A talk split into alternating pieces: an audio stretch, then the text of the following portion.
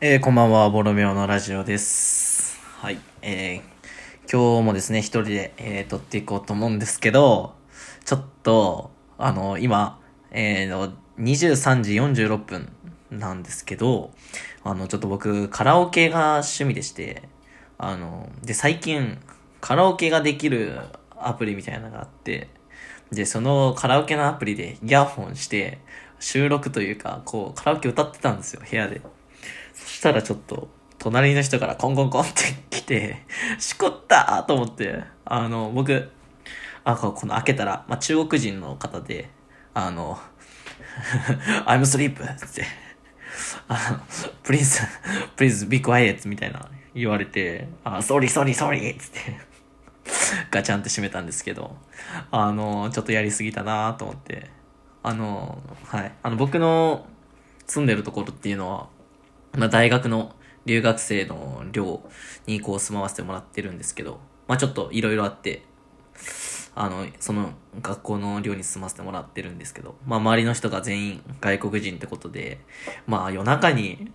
あなんか叫んでも、まあ、これも文化の一つだと捉えてくれるだろうと思って、あの、俺はガンガンガンガン、シャウト系のやつを夜中に歌ってたら、まあ、やっぱ案の定、まあ、聞こえてたかっていう感じで、うん、まあ、申し訳ないですね。ちょっと、はしゃぎすぎたかな。うん。最悪。もうこのラジオもあんまり大きい声出すとまたコンコン来るから、ちょっと静かに撮らないといけないんですけど、まあさすがにシャウトはしてないんで大丈夫かなと、えー思います。はい、えーそうですね。あのー皆さんカラオケお好きでしょうか？まあ僕はですね、カラオケ大好きで、一人カラオケオールも行ったことがあるんですけど、はい、一人カラオケオールでだいぶパワーワードだと思うんですけどね、ちょっと、一人で歌うことが好きなんですよね。で、あの、何、何がそのカラオケでいいのかっていうと、自分の好きな曲を、まあ、どんだけ間違ってもいいわけですよ。で、それで誰にも笑われることなく、しかもずっと歌えるっていう、こう、複数人でカラオケ行くと、あの、待たないといけないじゃないですか。あの時間がちょっと僕無理で。はい、だから一人カラオケが好きなんですけど、最近カラオケも行けないから、家でね、カラオケしたら怒られるという、時間帯が悪かったかな、やっぱり。まあでも、はい。まあ今度からは昼に歌おうと思いますね。ちょっとね、防音してほしいな。ちょっとここ、壁も薄いし、やめてほしいな。はい。ということで、まあちょっと、あの、今面白いことがあったから、ちょ、面白いことって言ったらあれですけど、はい。あの、ちょ、ラジオ撮ろうかなと、えー思いましたね。で、今日はですね、まあ何の話をしようかなと思って、まあちょっと考えたんですけど、まあちょっとインターンのね、話をしようかなというふうに思っております。あの、僕ですね、はい、あの、今大学3年生、ピチピチの大学3年生なんですけど、あの、ちょっと、インターンをね、ちょっと、3年生なんで、やってまして、で、まあそこでね、あの、今回初めてなんか複数日のちゃんとした選考があって、で、それに通って、なんかその3日間ぐらいあるインターンに参加させてもらってるんですけど、まあちょっとそこでのね、あの、話をしようかなと思いますね。で、えっと、まず、インターンなんですけど、もう、まず最初に言っておきたいのが、その、インターンに来るやつみんなキャラ濃すぎて、もう本当に大好き。はい。いや、あのね、なんだろうね、やっぱ人事の人が、やっぱこの人は、あの、仕事ができるとか、しっかりした考えを持ってるとか、なんかそういうので多分、こう、面接みんな通ってきてると思うんですけど、やっぱその結果ね、みんな一人一人がキャラがすっごく濃くて、本当にね、色とりどりというか、まあ僕も結構色は強い方だと思うんですけど、それにお劣らないぐらいね、みんな、もう、キャラが濃くて、俺はもう大好きというか、なんかね、その普通が好きっていうのと、やっぱ個性的でいたいっていう部類がある、あるとすれば、全員個性的でいたいっていう、はい。ところで、やっぱ世の中がこう見たら、やっぱほとんどの人って多分日本人の多分7割ぐらいは普通でいたいと思うんですけど、まあそのマイノリティの個性的でいたいっていう人たちが集まった集団はちょっと本当に面白いなと、はい、いうふうに思ってますね。で、まあそんな、その、なんかインターンが、なんか俺の学校よりもめちゃくちゃみんな頭がいいところの大学出身なんですよね。まあなんなら俺の大学が一番下かなぐらいの、あの、感じなんですけど、なんかね、みんな、なんか、ね、学歴高いからめっちゃ、その、マウンティングみたいなの取ってくるんかなと思ったら、まあちゃんとね、なんか、本当に同級生みたいな感じで、こう、なんか普通に何もせずに、もう本当に同級生と話すような感じで、こう、フランクに話しかけてくれるから、まあね、なんかちゃんとこういう人たちと仕事したいなっていうふうに思いますね。はい。まあ、確か、うん。まあそうですね。で、まあこう、インターンをするんですけど、まあ本当にみんないろんな考え持ってて、なんかいつもだったら、俺が、あの、こう、こういうふ、これが、これはこうじゃないとか、俺はこういう考えなんだよねって言ったら、まあ大体7割の人は普通でいたいから、ああ、そうだよね、わかる、ああ、いいと思う、みたいな感じでいつも終わるんだよね。このグループワークって大体俺の周りとか、まあ、うん。だけど、なんかそこのメンバーは、もうみんなが俺みたいな感じでどんどんどんどん意見を言うから、俺がこう一個言ったことに対して、でもこれはこうじゃないのとか、で、俺はそれはこういう考えで、それは大丈夫だよ、みたいな話をこうパンパンパンパンパンパン進んでいくから、すっごい質が高いというか、こう話してて俺もなんか、あの、素直に思ったことを疑問とかを、自分の意見とかを言ってくれるから、いや、俺もやりやすいというか、はい。そんな奴らがこう集まってるところで俺も働きたいなっていうふうに、はい、思いましたね。うん。まあ、それで、ね、あの、インターンで、ちょっと今隣のトドアが開いたから怖いな。また言われるのかな、俺。ちょっとね、俺そんな大きい声出してないけど、大丈夫だよね。うん、まあ、ちょっと多分、大丈夫かなと思うんですけど。それ何の話だったっけ？えっと、そうそう、インターンでさ、俺が、その長崎出身なのよね。で、さ、インターンの人たちみんな、その今回のインターンは愛知の企業だったから、まあ愛知の人が半分ぐらい。で、あと、東京の人が、まあ3割、4割ぐらいで、あとは俺みたいな地方が1割みたいな感じなんよね。で、さ、あの、東京のやつらさ、あいつは東京が中心だと思ってるからさ。俺たちが住んでるこの東京が、まあ、まあこの基準で考えるっていうのはまあまあ別にうんって感じなんだけどこう俺が長崎って言うと「え？長崎？えマジで?」みたいな「ぶち殺すぞ!」ってね。なんかそんな。自分なんかね本当に発展途上国から来ました！みたいな感じでさ。あ捉えて、いや、いいんだけど、いや、俺はそれはね、結構好きなリアクションだけどさ、わこいつら東京が日本の全てだと思ってんのかなと思って、はい、思いましたね。で、あとさ、その東京の人がさ、あの、なんか、インスタを交換しようってなって、で、まあ実際にインスタをね、あの、交換したんですよ。で、インスタ交換した、したら、なんかこう、お互いのそのプライベートが丸裸じゃないですか。だからその、インスタ見て、うわ、これこうじゃん、とか、うわ、彼女いんのみたいなこう話になって、で、俺もなんかそ、なんか言われるのもあれやから、俺もそいつの、あの、インスタを見たわけよね。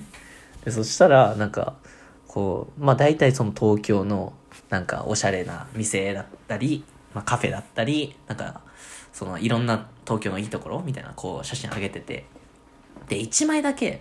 なんか田園風景で、このチャリ乗って、なんかピースみたいな写真があったんだよね。でね、俺はね、それを見てね、ああ、ああ、実家で撮った写真ね、みたいな、思ったわけよ。あの、まあ普通にね、俺もそういうとこ住んでるし、まあ、まあ大体、実家って言ったら、まあそういうね、あの、田園風景広がる、まあね、田舎のところかなって思ってたんだけど、で、なんか、他の別の人がね、その人に、これどこで撮った写真なの？みたいな。あ言ったらなんかその子があのいやあの自動車学校で山形にあの合宿で泊まった時の写真だよみたいな。なんか写真あなんか風景綺麗だったから撮ったみたいな。うん。あいそいつね、田園風景を観光スポットと思ってるのよね。だそこで、いや、俺は今まで田園風景なんて当たり前で、まあ、それが、それを見て育ってきたから、それを観光スポットにしてるやつがいんの？みたいな。すっげえな、こいつ、都会人だな、みたいな、思って。いやー、すごいね。まあ、俺もね、俺の視点でね、すべての物事を考えてるから、人のことは言えないんだけど、いやーでもなんか面白いなーと思って自分と違うバックグラウンドを持った人たちが集まって話すと、うん。で、その、その子女の子なんだけど、まあ、結構ね、俺とね、性格が似てるというか、まあ、結構ガツガツしてる人で、で、なんか、あのね、なんかその人はもう相当有名な大学をね、に在籍してる人で、まあなんかそれなりにね、なんかプライドっていうのがね、あるんだよね、その人。それでね、なんか、面白いのが、なんかね、こう話してて、なんか俺が、その、ハーフだっていう話をしたのよね。その人に。で、そしたら、え、そうなの？みたいな。で、え、どこ？みたいな。言ってきたから、いや、俺はね、そのね、いきなり言うのは、なんかちょっとね、興ざめというか、なんか面白くないから、いや、ちょっとじゃあ当ててみてよ、みたいな。こう言ったんですよ、その女の子に。その、有名な大学出てるね。そしたらね、その女の子が、うん、まあ、東南アジアだよね、みたいな。って「うんうん合ってる合ってる」みたいな。でまあ俺実際フィリピンのハーフなんだけどまあそこでこうこうあの伺ってたわけよ。その女の子が当てれるかどうか。じゃタイ？みたいな。ああまあよく言われる。よく言われる。みたいな。ベトナム？ああそれ3番目ぐらいに言われるね。みたいな。いいよいいよ。迫ってきてるよ。つって。インドネシア？ああまあ島国って言えばって。まあそこで俺は島国っていうねこうヒント出したわけよ。でも島国って東南アジアって言ったらもうなんかそんなね、もうフィリピンとか筆頭に出てくるやんと思って、まあその言ってたんですけど、その女の子なかなか出てこなくて、えー、どこ？みたいな。えー、ベトナムでもないんでしょ？みたいな。シンガポール？違う？みたいな。えー、わかんないの？島国だよ。東南アジアだよ。つって。で、次、あの、えー、じゃあ、ヒントね、みたいな。英語圏みたいな。いや、英語圏で、島国で、東南アジアっつったら、もうね、これフィリピンしかないんですよ。はい。で、それでも女の子がわかんなくて、で、そして俺がね、いや、これわかんないとやばいってって言ったんですよ。で、そしたら、その女の子、いや、でも私、〇〇大学出身だよ、みたいな。いや、プライド高いって、みたいな。お前、プライド高いってよ。こんなんだってさ、フィリピンなんてさ、別にそこの大学、有名な大学出てなくったって、大学出てればわかるんよ。ただその国を見下してるから忘れてるだけなんだけど、そいつは、なんかその、いや、すごい難しいところで、いや、私だったらわかるはずなのに、みたいな。だからそんなバカにしないでよ、みたいな感じで、いや、なんかそれが面白くて、なんか今までそこの、なんかそういう偉い大学、いい大学出身の人って、なんか面白くないね、マウントの取り方というか、プライドの、ね、持ち方してたんだけど、そいつのプライドの持ち方は面白いから、俺は好きなんだよね。そういうプライドの持ち方だったら俺は大歓迎で、まあ結構面白かったんだけど、で、最後に、あの、じゃあ最後のヒントね、つって、バナナつったら、フィリピンみたいな。でしょって、わかるでしょ誰でもつって。ほら、忘れてるだけだって、つって。いやー、そんかーみたいな話をしてね。なんか、まあ、その、その子頭が多分とてもいいんだと思うけど、まあでもやっぱり同級生だなっていう感じはしましたね。まあでも俺の周りにね、そういうね、いい大学行った人がいないからね、どういう人かっていうのがわかんないんだよ。まあどうせね、みんな俺たちと同同じ同級生だと思うんだよ。だけどね、なんか、そう、勝手なね、なんか偏見みたいなのがついちゃうし、実際そういうやつもいたからね。だからまあ、まあ、そう思うのかもしれんけど、まあでも俺はね、そいつは好きだね。やっぱりいいね。面白いし、話してて楽しいし、まあ同じ熱量で話せるから、お菓子食べます。ああ。いや、他のメンバーもね、面白いんだよね、本当に。俺より俺がひどくなった人もいて。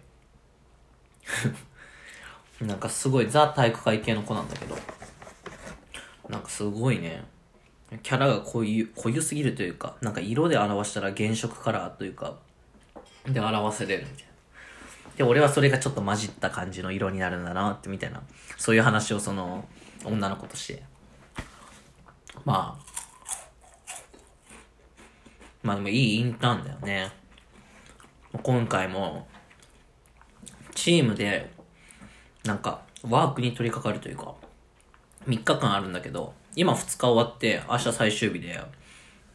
今、そのワーク最後明日最終発表だから、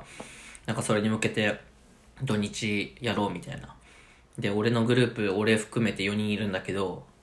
まあその、まあ俺はね、今回のワークの、なんかアイデアはこう出たんよ。アイデア出すのは得意だから、こうアイデア出してバーンって出して、で、こう出したらもうみんな、あ、それいいねって言ってくれて、で、そこからね、その人たちが、じゃあこれはどうするの？じゃあこれはどういうこと？これはどう応用する？みたいな、こう、だんだん、その、すぐね、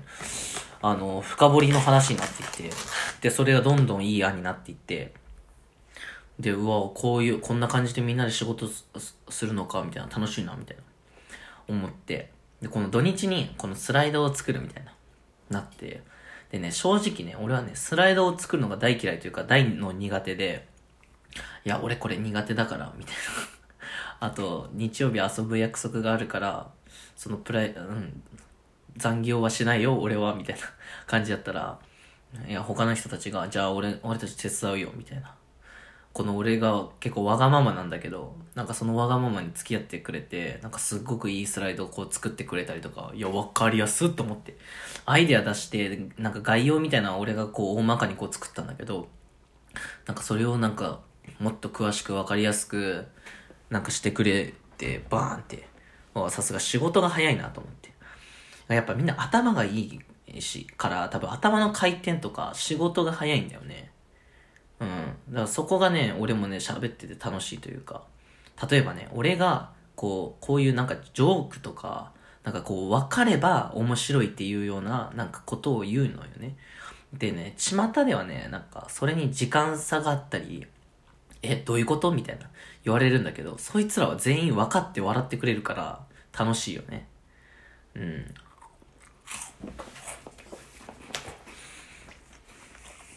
しかもみんなもうボケるのが回転が速いから、もう会話がポンポンポンポンポンポンみたいな。俺もツッコミ、ツッコミに回ったりとか。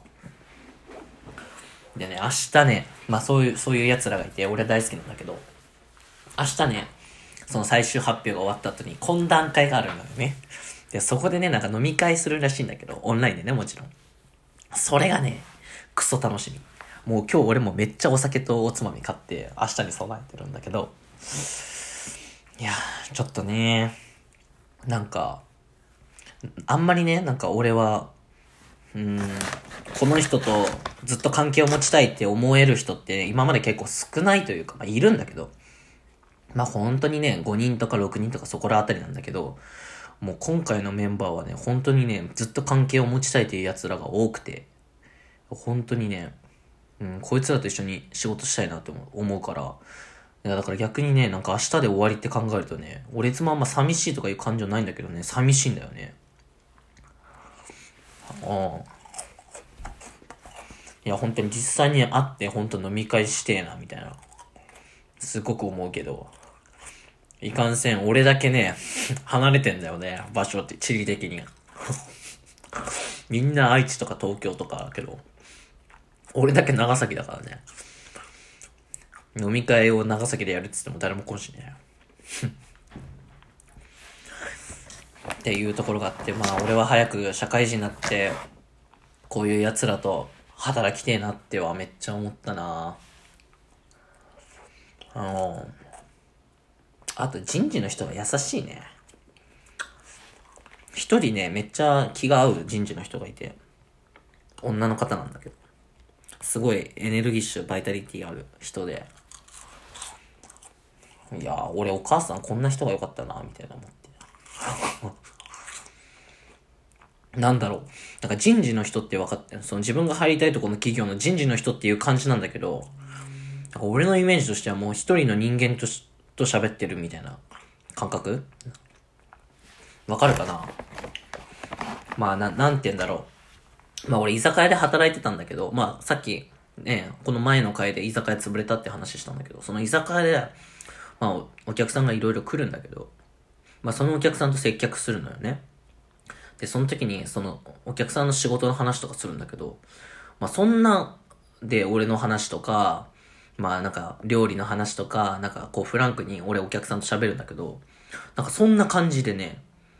お客さんじゃないんだけどね、その人事の人は。でもね、そんな感じで一人の人間としてこう喋れてる感じがして、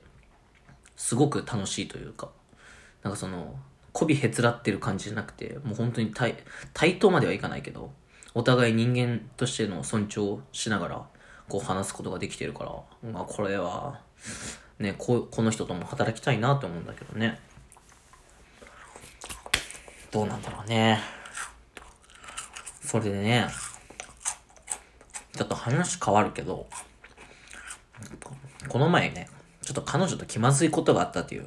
話をね、ちょっとこれ彼女が聞くかもわからんけど、まあでも多分、彼女聞かないかな？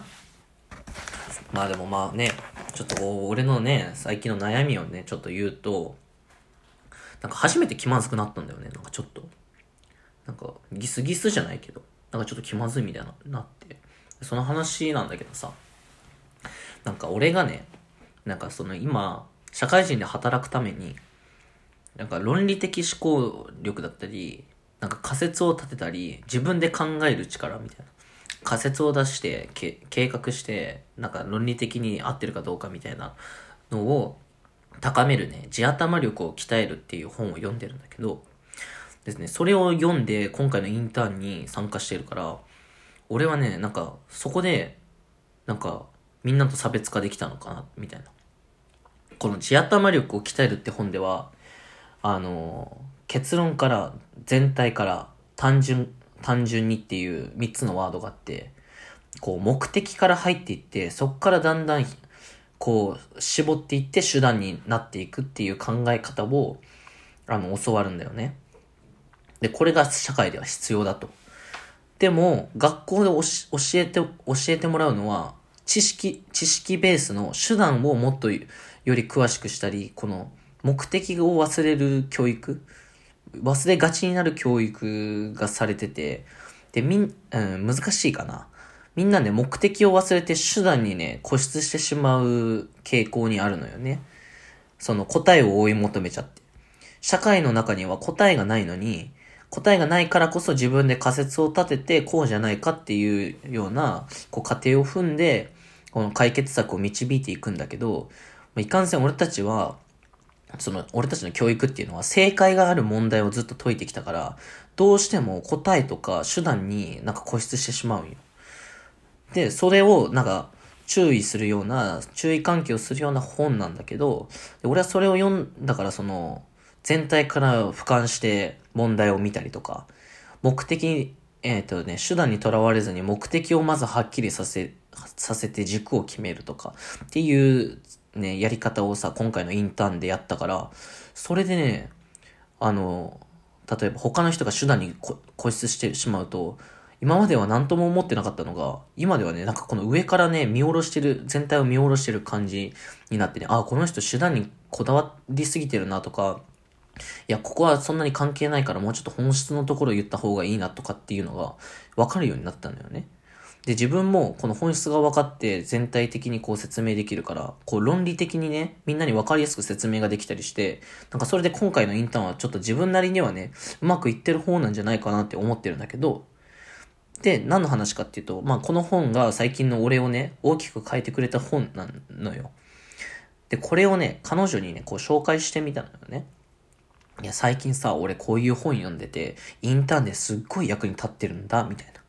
話を彼女とね、こうしてたら、まあ、彼女ね、で、この中に、なんか教育にね、まつわる、なんか分野があって、今までは知識型の、あの、教育だったけど、これからは考える型の教育にしないといけないみたいなのが書いてある、こう表とかいろいろ書いてあるやつがね、こうあったのよ。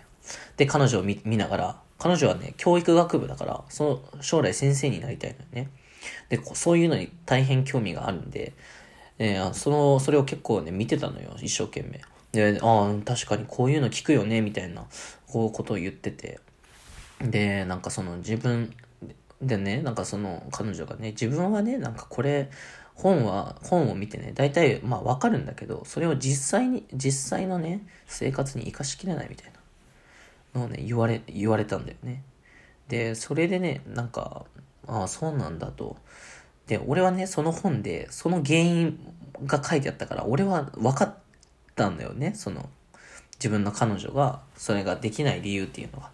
だから俺はね、いや、それはね、あの、こう、抽象化して、で、その抽象化した内容に合うものを具体的にもう一回いろんな方向に落とし込んでやっていけばいいんだよみたいなことを言ったんですよ。で、そしたらね、うん、まあまあまあまあまあ、そうだね、みたいな。でもさ、最この前さ、なんか、あの、実習先の先生から、もっと演技をうまくしなさい、みたいな、言われたんだよ、みたいな。で、この演技っていうのが、さっきの話で言う手段なんだよね。で、だから俺はそのことを今さっき言ったから、その手段のことじゃなくて、もっと目的をね、はっきりした方がいいよと。その先生が言ってるのは手段だけど、その手段は、あの、目的があって手段がある。でも、あの、俺の彼女は目的を曖昧にしてから手段のところだけを固執して、手段のところを真似しようとしてるから、なんて言うんだろう、その根本的な問題は解決できないんだよ、みたいな。その、じゃあなんで、その、その演技をするのって。それはなんか生徒たちを、生徒たちに注目されるためとか、生徒たちにより考えてもらうために演技をするんでしょと。それだったら生徒たちに考えてもらったり、生徒たちが注目してくれたら別に真似し、あの、演技をしなくても別の方法でもいいわけじゃん、みたいな話をしたんですよ。で、そしたらね、その彼女があんまり納得いってみないみたいで、なんかこう、いや、でも、いや、でも、みたいな感じのね、こう話を、ま、して、そういう考えがあってもいいじゃん、みたいな話をしてたんですよ。で、まあまあまあ、そうだけど、でもほら、図で見てもわかる通り、みたいな。俺は、その、はっきりとこの問題の根本が理解してるというか、まあそう思ったらアウトなんだけど、まあ、少なくとも彼女よりかは理解してると思ったから、俺はこう、その、彼女のことを思って、感情的にならずに冷静にゆっくり分かりやすいように伝えたら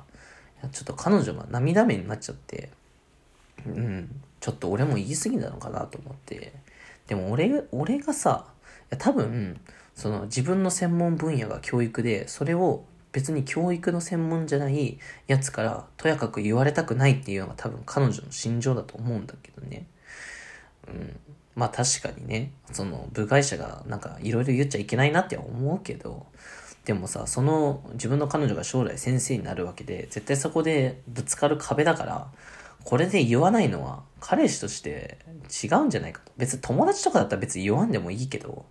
彼女のことを思うんだったら言った方がいいよねって。別に感情的になったりしたらダメだけど、なんか至らんこと言ったらダメだけど、ちゃんと分かりやすいように言わ言わないとこれはダメかなと思って俺は説明したんだけど、まあ彼女はそうはいかずに、なんかちょっと、まあそこからね、いつも俺結構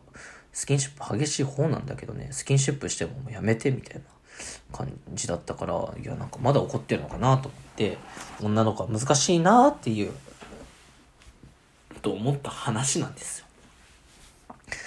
はい。まあこれね、彼女聞いたらね、もう何言ってんの？恥ずかしいじゃん。やめて消してこのラジオって絶対 言われると思うんですけど、まあ多分見ないというところにかけて、あの、ちょっとお話ししちゃいました。はい。だからもうちょっと言い方変えればよかったのかな。これどうすればいいのかわかんないんですよね。難しいな。なんか、だから今度からは、その彼女がそういう話してきてもなんか、あんまり、ね、なんかその、正しい正論を言うんじゃなくて、あそうなんだっていう風に流した方がいいのかなと思って。でもそ、それだったらね、その、彼女のためにもなんないからね、どうした方がいいのかなと思って。って思いましたね。まあね、その自分の彼女の友達の人がこれ、これ聞いてた場合は、くれぐれも内密にお願いしますよ。はい。だから別に俺はその喧嘩というよりかはなんかちょっと気まずくなっちゃ相手のプライドをちょっと傷つけちゃったのかなっていうふうに、思ってますね。気をつけないといけないね。今までいっぱい人を傷つけてきたから、そういうところに気をつけて、ね、やっていかないといけないなというふうに思いました。あ、じゃあもう30分経ったので、今回はこれくらいにして、またなんか、隣の中国人から、うるさいって言われたら、またラジオ撮ろうかなと思います。それでは皆さんおはおやすみなさい。